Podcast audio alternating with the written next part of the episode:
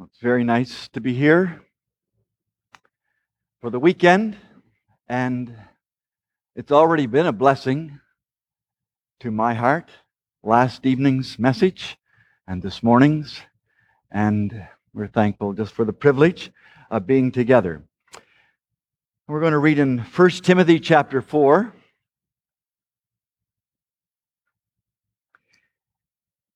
A familiar set of verses, and only to lift one thought out of it before we turn back to the Old Testament.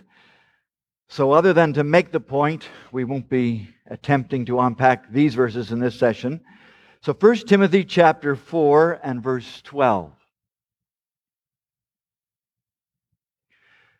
Let no man despise thy youth, but be thou an example of the believers to the believers in word, that's in your speech, in conversation, in your behavior and conduct, in charity, in spirit and faith, in purity, till I come, Paul writes to Timothy, give attendance to reading, to exhortation, to doctrine, neglect not the gift that is in thee, which was given thee by prophecy with the laying on of the hands of the presbytery.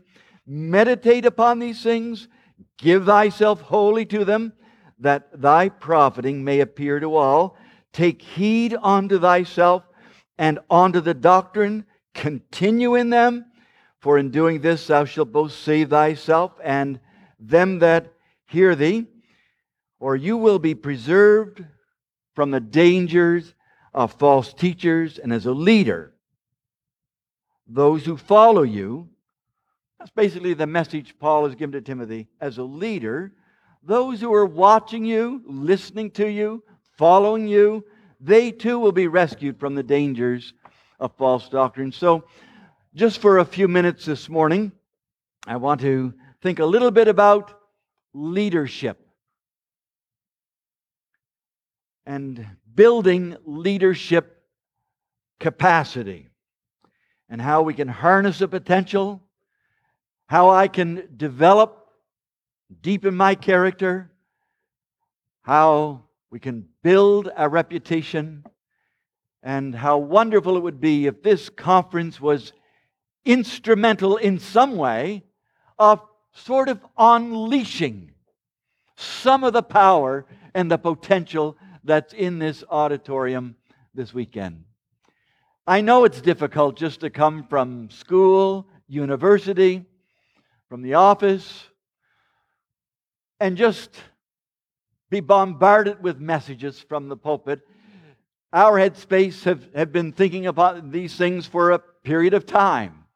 And so we're coming up here and we're expecting you to follow our train of thought. And so we're going to go back to Nehemiah. We can all relate to the wilderness, wilderness experiences of life, but you may not have read Nehemiah recently, and it may take you a few minutes to get into the subject of Nehemiah and the leadership that he displayed at very critical in very critical days. So Nehemiah chapter 1 verse 1. We'll read a few verses to get settled into the story. The words of Nehemiah the son of Hachaliah, and it came to pass in the month Chisleu in the 20th year as I was in Shushan, the palace, that Hanani, one of my brothers, came, he and certain men of Judah, and I asked them concerning the Jews that had escaped, which were left of the captivity, and concerning Jerusalem. And they said unto me, so this is Nehemiah talking. He had asked the question, How are things going in Jerusalem? How are my relatives and how are my people doing? And they said unto me, The remnant that are left of the captivity there in the province are in great affliction and reproach. The wall of Jerusalem also is broken down, and the gates thereof are burned with fire. And it came to pass when I heard these words, this is what Nehemiah is saying, when I heard this report, that I sat down and wept and mourned certain days and fasted And I prayed before the God of heaven and said, I beseech thee, O Lord God of heaven, the great and terrible or awesome God, that keeps covenant and mercy for them that love him and observe his commandments. And he's praying, Let thine ear now be attentive and thine eyes open, that thou mayest hear the prayer of thy servant, which I pray before thee now, day and night. Not just one of those one time prayers, day and night, fasting, weeping, mourning, praying for the children of Israel, thy servants, and confess the sins of the children of Israel, which we have sinned against thee. Both I and my father's house have sinned. We have dealt very corruptly against thee, and have not kept the commandments, nor the statutes, nor the judgments which thou commandest thy servant Moses. Now, Nehemiah had never been in Jerusalem. He didn't grow up in Jerusalem. He was probably born right there in modern day Iran. But this is where his heart is. He has read what we would call our, the Bible. He's familiar with these messages. And he knows the history. And his heart is very burdened. And he's identifying with the failure of his people. He's saying, We have sinned. I have sinned. He's including himself in it. And the remorse and the regret and the repentance required. We have sinned against thee. Both I and my father's house have sinned. We have dealt very corruptly against thee, have not kept the commandments which thou uh, commandest thy servant Moses. Verse 8 Remember, I beseech thee, the word that thou commandest thy servant Moses, saying, If ye transgress, I will scatter you abroad among the nations. But if ye turn unto me and keep my commandments. So here he is up in the palace in Shushan and Iran, and he knows his Bible. He's quoting these verses in prayer. Verse 10 Now these are thy servants and thy people, whom thou hast redeemed by thy great power and by thy strong hand. O Lord, I beseech thee, let now thine ear be attentive to the prayer of thy servant and to the prayer of thy servants, plural, who desire to fear thy name or who delight in revering your name. What is he saying? This is my delight. Oh, I, my job is a great job. But my real delight is I revere your name and the things of eternal significance. And prosper, I pray thee, thy servant this day, and grant him or grant me mercy in the sight of this man. Who's this man? The world's ruling monarch. King Artaxerxes. And he says, For I was the king's cupbearer. And we'll stop reading there, but I want to talk about the harnessing of the potential.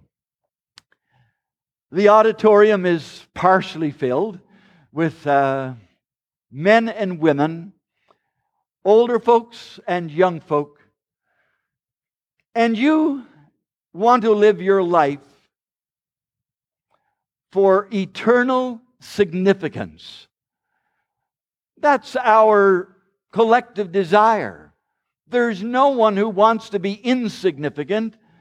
Eternally, we, we want to do things that have an impact not only in this life, but things that will be pleasing to God and have any something that's of eternal significance. If we went around and polled the entire room, every true, genuine child of God, regardless of whether you're in the depths of despair, in the, in the middle of a wilderness, it's the desire. This is the way I would love, this is the way I intend to live my life.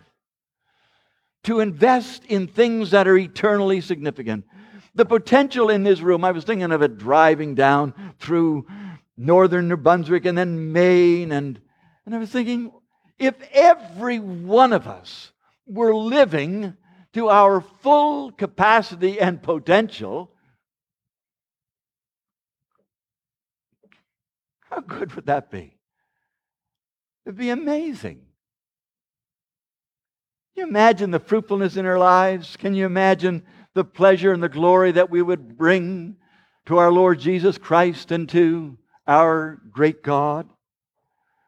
Can you imagine the transformation in our lives and the ripple effect of our lives? Sometimes we wonder are we affecting anybody? Does anybody even know that I'm a Christian? If we were living our lives and the potential was harnessed and then unleashed, Imagine. You ever stop and think about it?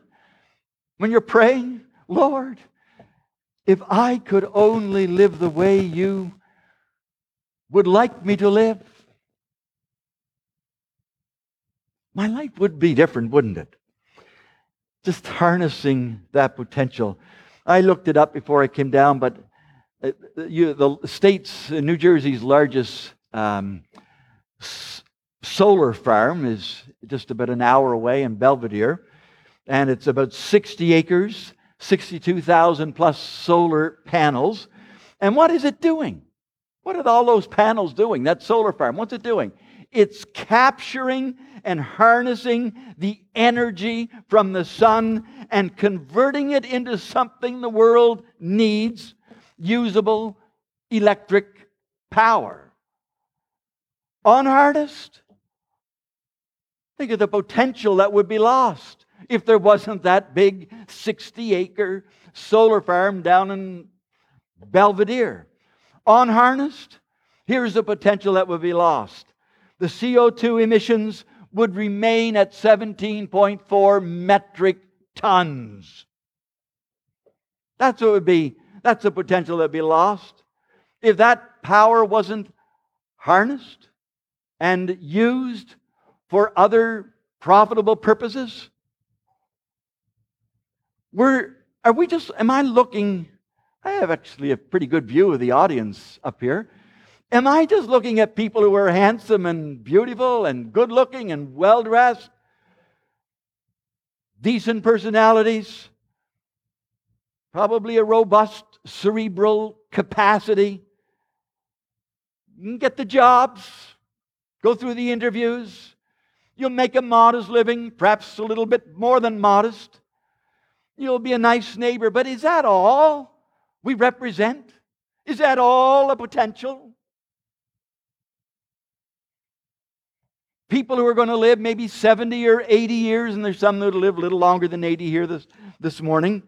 But a little bit of sun, little bit of fun,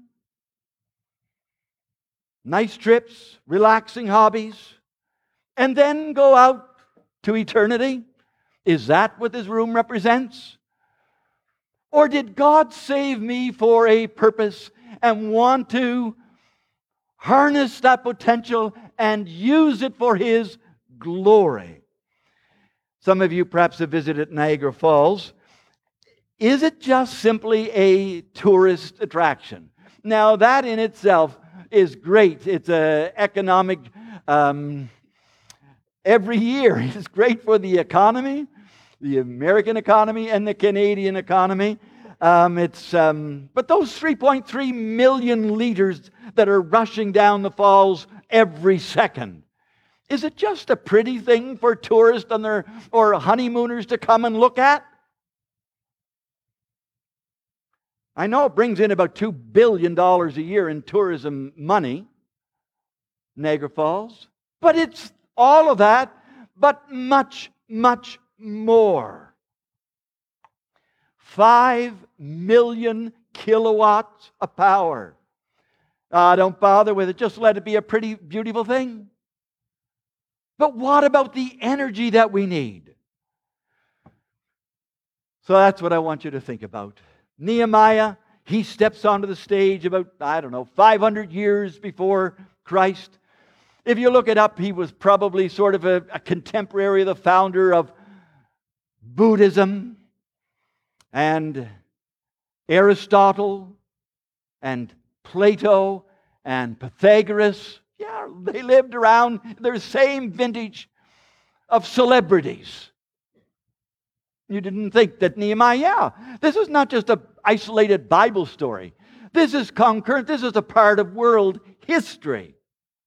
In fact, if you dig deep enough, maybe, you will find that the earliest days of London, England, started around the time of Nehemiah. And he steps onto the stage. We know very little about his childhood, his teenage years.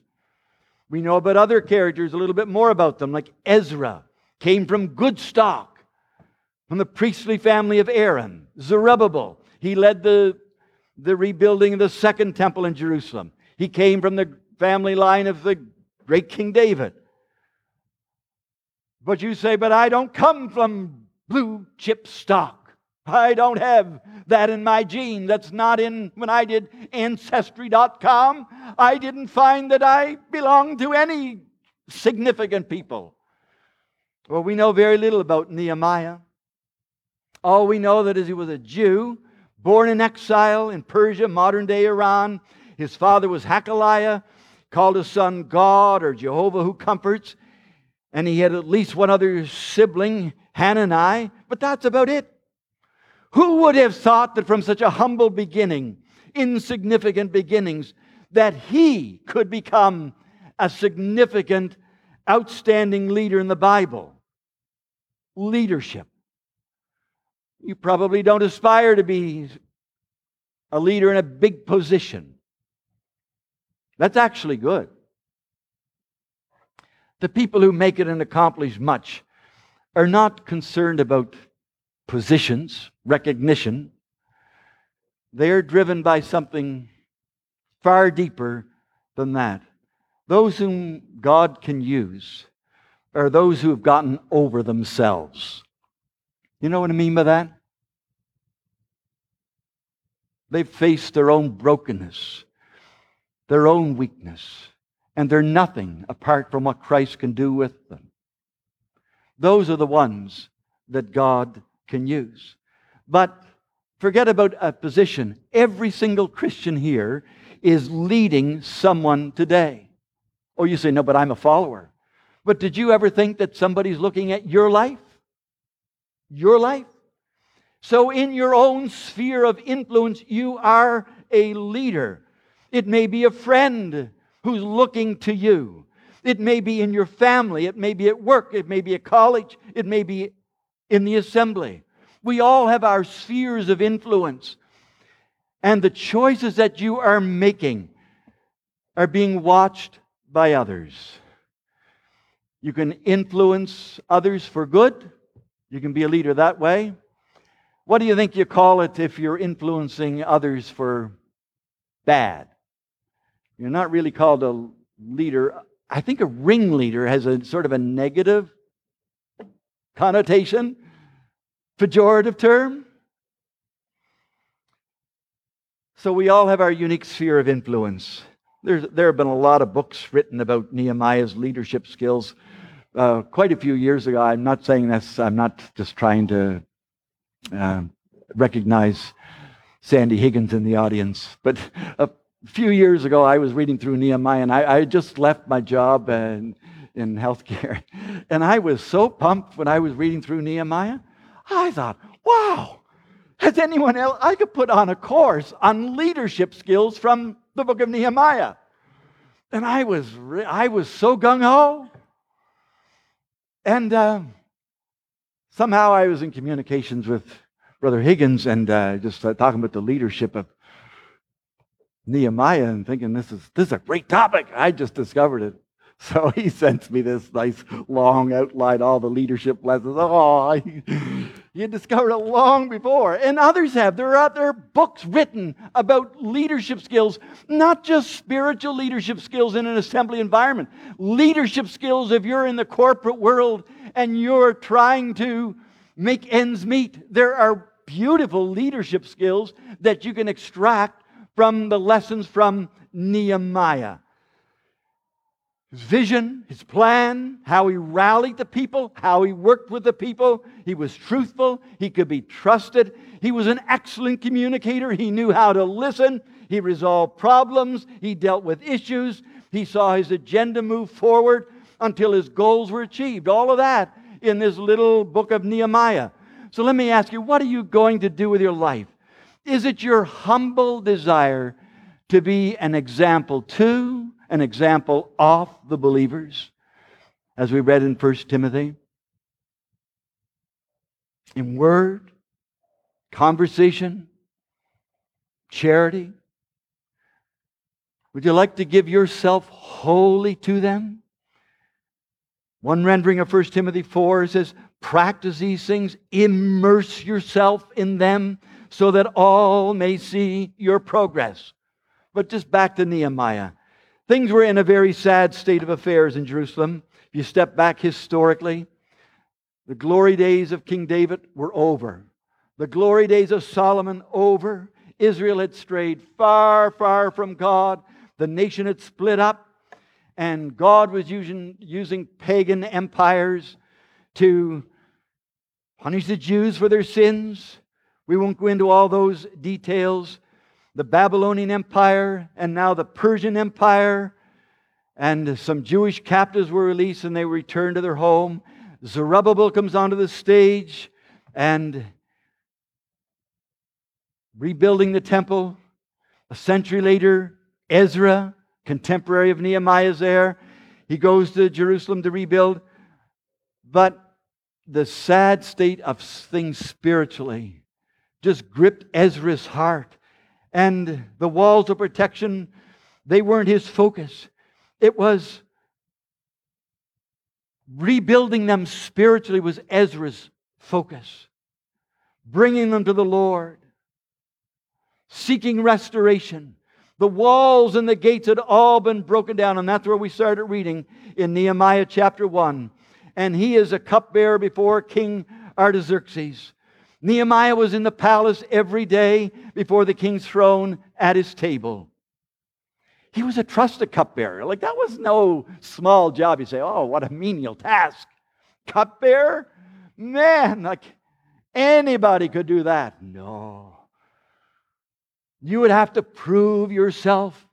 I mean, here is someone of Jewish descent living in Iran, and all these other Persian Iranians wanting the same job. How did this Nehemiah get the job? They obviously recognized potential. He was a man of his word. He could be trusted. He had a solid reputation and now he is a cupbearer. I mean, you have to be trusted because someone could poison the king. Whoever brings the wine cup to the king, if he was of dubious character, could be the last couple of hours for the king. So he was the cupbearer. As you read this uplifting book of Nehemiah, how did he become God's point man in the restoration and the revival in the city of Jerusalem? So he's a cupbearer. He's commissioned, the commissioned officer of Persia. He goes to Jerusalem. Then he's a foreman on the rebuilding project. He's a governor of Jerusalem. He's a great biblical, a great historical figure. Where did it start? Where did it start? It's in the secret chambers of Nehemiah's life. Nehemiah didn't progress just because he happened to be at the right place at the right time. No, he was the right person at the right time in the right place. I just want to think for a couple of minutes about how, how did he become the right person? The right person. Someone has said that character is doing the right thing because it is right to do what is right. That's what character is. How did he become the right person? You know what character is? It's what I do when no one is watching. What liberties will I take if I am confident nobody will find out? what I engage in if I think it will never be exposed, who I am when I am anonymous. That's what character is. That's who I really am. And I'm nothing more than that in God's eyes. Christians can't see through all the foils and all the, all the external decorations. That's all they see. God sees my heart. That's what He's looking at my character, the litmus test. Who am I when I'm alone, when I'm anonymous? That's my character. One of your great presidents, Abraham Lincoln, said, Reputation is the shadow, character is the tree. How can I develop and build my character positively? Well, just go over a couple of things. Devotion. Long before Nehemiah was appointed to the coveted cupbearer's position, he had a private life. He knew his Bible. He could quote verses in prayer. He was he had communion with the Lord. He knew how to pray. Prayer was a very evident thing as you read through his life. He studied God's word. He knew the history of God's people, God's dealings with his people. He learned all of this. Sure, he probably went to the University of Babylon or the College of Shushan. I don't know where he went to, but the most important college he went to was who he was when he was alone with his God and his life of devotion and his discipline. I can resolve to be a better Christian at the Midland Park Conference, and I'm going to do put good things into practice. I can leave on a high, and it lasts for a week. But with Nehemiah, he brought discipline into his life. It was his daily practice to walk with God, to be faithful, and a person of integrity and honesty. That's how. That's his character. That was who Nehemiah was. And as people, as people scrutinized his life and as they jo- jockeyed for positions and there was all kinds of politicking going around for his position, his roots, his foundation was his private life with the Lord. He was known as a man who could be trusted. His devotion, his discipline, his discernment, he could make wise choices. So, I don't know. Do you think we can work on our character? Disciplining our thought life? Think on these things, Paul wrote in Philippians 4.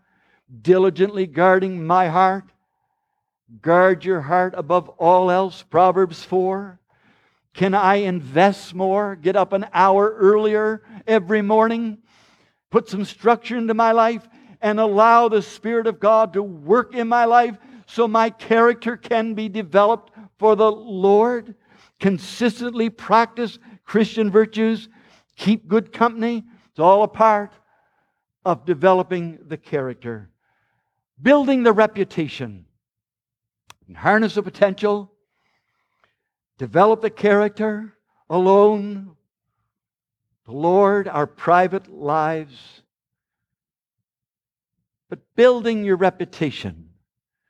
Your reputation is who people think you are based on what they see or what they hear. It's wonderful if our reputation and our character if they're aligned. We were talking last night about the odious odor, the obnoxious odor of what many see as Christians, the evangelical world, where they espouse one thing, but their lives are totally contradictory. So wonderful, and this can this is all part of all of our lives to some degree. There's we all have that contradiction. But with God's help at the Midland Park Conference, our desire, isn't it, to develop our character and, and to work on building that reputation. Even if our even if our character is flawed and we make, to, we make the right choices externally, at least our reputation doesn't hinder the testimony of the Lord on the earth. That's good. But beware, if I'm not if I'm not living an authentic life where the inside is consistent with the outside, then it could just be a ma- it will be just a matter of time that what's on the inside comes out and we implode. And it's a frightening thought. It takes a lifetime to build a reputation. In less than 24 hours, less than one hour, your reputation, my reputation can be in shambles, completely destroyed. It is a frightening thought. Just one choice, there's a buildup. But the one choice that puts us over the edge and our reputation is destroyed. My reputation is a tapestry of the choices and decisions that I have made through my life up to this point. No choice, no decision is inconsequential. We have credibility banks, and when our, uh, once our reputation is destroyed, we have to start all over again. And it's much harder to earn the trust and build confidence back. Much harder the second time to rebuild the reputation that is lost. Paul said, I myself always strive to have a conscience without offense towards God and towards men. Acts 24. You see, I could do something that's legal, and I think this is a challenge for Christians in business. Something could be legally and technically right before God, and you could have a good conscience because you've searched out the verses, you've consulted with your lawyer, and you think it's okay technically. But other people may not know the whole picture, and they perceive that you have done something wrong or dishonest, and it affects your reputation in their eyes. So Paul said, I am not just concerned with what's right with God. I am concerned what looks right to men and women. That's my reputation. God sees my character. And so those are very important things. Nehemiah's personal virtues and attributes, they shine through this little book, even his righteous anger for God's thing. I asked some young people a few years ago to look at Nehemiah and, and, talk, and think about what leadership qualities they would uh, value in uh, say, in, in the workplace, in an assembly. And it comes like this. Number one, sort of the this group. Honesty, integrity, ethical, fearless in doing what's right. That was number one. Two, leads by example. Three, a good leader, vision, confidence, persuasive, positivity. Four, focused action, commitment, ability to bounce back, resilience, communications, and so on. As you go through this little book of Nehemiah, you can do it for yourself. You see his honesty, you see his humility, you see his integrity, you see his reliability, you see his resilience, you see his courage, you see his compassion, credibility, his dignity. It's all there for us to study and learn from. So, unleashing the power. Character, building a reputation, but just as I finish, unleashing the power. Nehemiah had that solid track record, had a personal history. Before coming into prominence, faithfulness, he had that history, integrity of character. And it was that personal history that moved him forward and catapulted him into positions of increasing responsibility horizontally in the kingdom and how God used him vertically. Harness the potential, unleash the power. How does it happen? He was a cupbearer. He had a life of integrity behind him. And now he's standing, this is Nehemiah 1, and now he's standing before the world's mightiest monarch. Just months or years before, this same monarch had issued an edict banning any further restoration of Jerusalem. It was an edict from Artaxerxes. Ezra chapter 4, read it. And now he gets word, Nehemiah gets his word from his brother Hanani, the devastating report. Where did Nehemiah get the strength? What unleashed the power? He had prayed, he had pleaded with God, he had confessed the nation's sins as if they were his own. He quoted God's promises back to him. He could have eaten the fine cuisine of probably from the very prepared by the very best chefs in the palace. But he fasted, prayed, he wept. He took the things of God very seriously. There was nothing superficial with Nehemiah. His strength was deep, and his power was from the Lord. He had a robust prayer life. I wish I did. I struggle with that. Do you? Could you resolve in your heart with humbly before God that you want to invest more time every day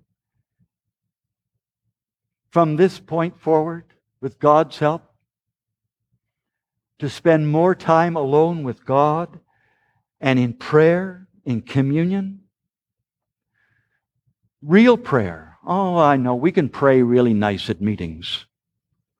I remember, um, yeah, I'll just tell this anyway. I was at Pennsauken conference, and I was just newly commended to the work. And there was a lot of pressure. And I thought I had to pray like some of these men. And this is my debut at the Lord's Supper. I'm, shame, I'm ashamed to tell you this, but I just want you to, I want you to know that you can. I, we're not talking about the big prayers at prayer meetings. And I remember what I even prayed about. I get up and I did I went through all the offerings, and I thought I sounded so scholarly. Magnificent prayer, Peter, it was. Like, the, it ruined the rest of the conference for me. I thought, what in the world were you trying to celebrate? What a mockery of prayer. No, Nehemiah was real in his prayer life. He had a robust communication with God. And if you could keep on reading, he even had an instant on the spot prayer when the king asked him a question, What do you want me to do? And it just seems like Nehemiah was standing there and he just for a split second, he communicated with God. That's how important his relationship with the Lord was before he said another sentence. He was going to right in front of King Artaxerxes, I'm going to pray. And then he, then he responded, unleashing the power it won't be. It's over a decade ago. Youth pastors held a national conference and they were talking about all their youth programs. They talked about what activities worked, what youthful things were most successful in steering young people on the path of God's will, what movies, what activities, and all of those things. And this is a national conference of, of youth pastors. And um, they weren't denouncing getting together to have fun, but they said after years of experimenting with this, the emerging consensus was the single greatest contribution we can make to a young Christian's well being. This is in, I believe it was Billy Graham's Christianity Today magazine, or one of uh, an offshoot, one of those magazines. The single biggest contribution we can make to a young Christian's well being is to teach them how to cultivate a personal and private devotional life of intimacy with Christ. That's from the youth pastors themselves. With all the things that they'd engaged in, this is the one thing that will keep them on the road to honor their Lord. So, I just want to leave those thoughts with you. Unleashing that power, it comes from your personal devotion with the Lord Jesus Christ and getting serious about it and being consistent about it. And you don't have to be from blue chip stock families. You may be the only one in your family that's saved yet. And God has designs to use you mightily for His purposes. Whether it's in a university setting, in a mechanic's workshop, wherever it is, God has saved you for a purpose. And you are a leader in your sphere of influence. What kind of a leader? What kind of an example to believers and off believers are you to the world looking on? May the Lord help us to be burdened about the impact that we are having on others and humbly seek before the Lord to allow Him to work in our life and to use us, harness the potential, and unleash the power why He saved you and why He saved me.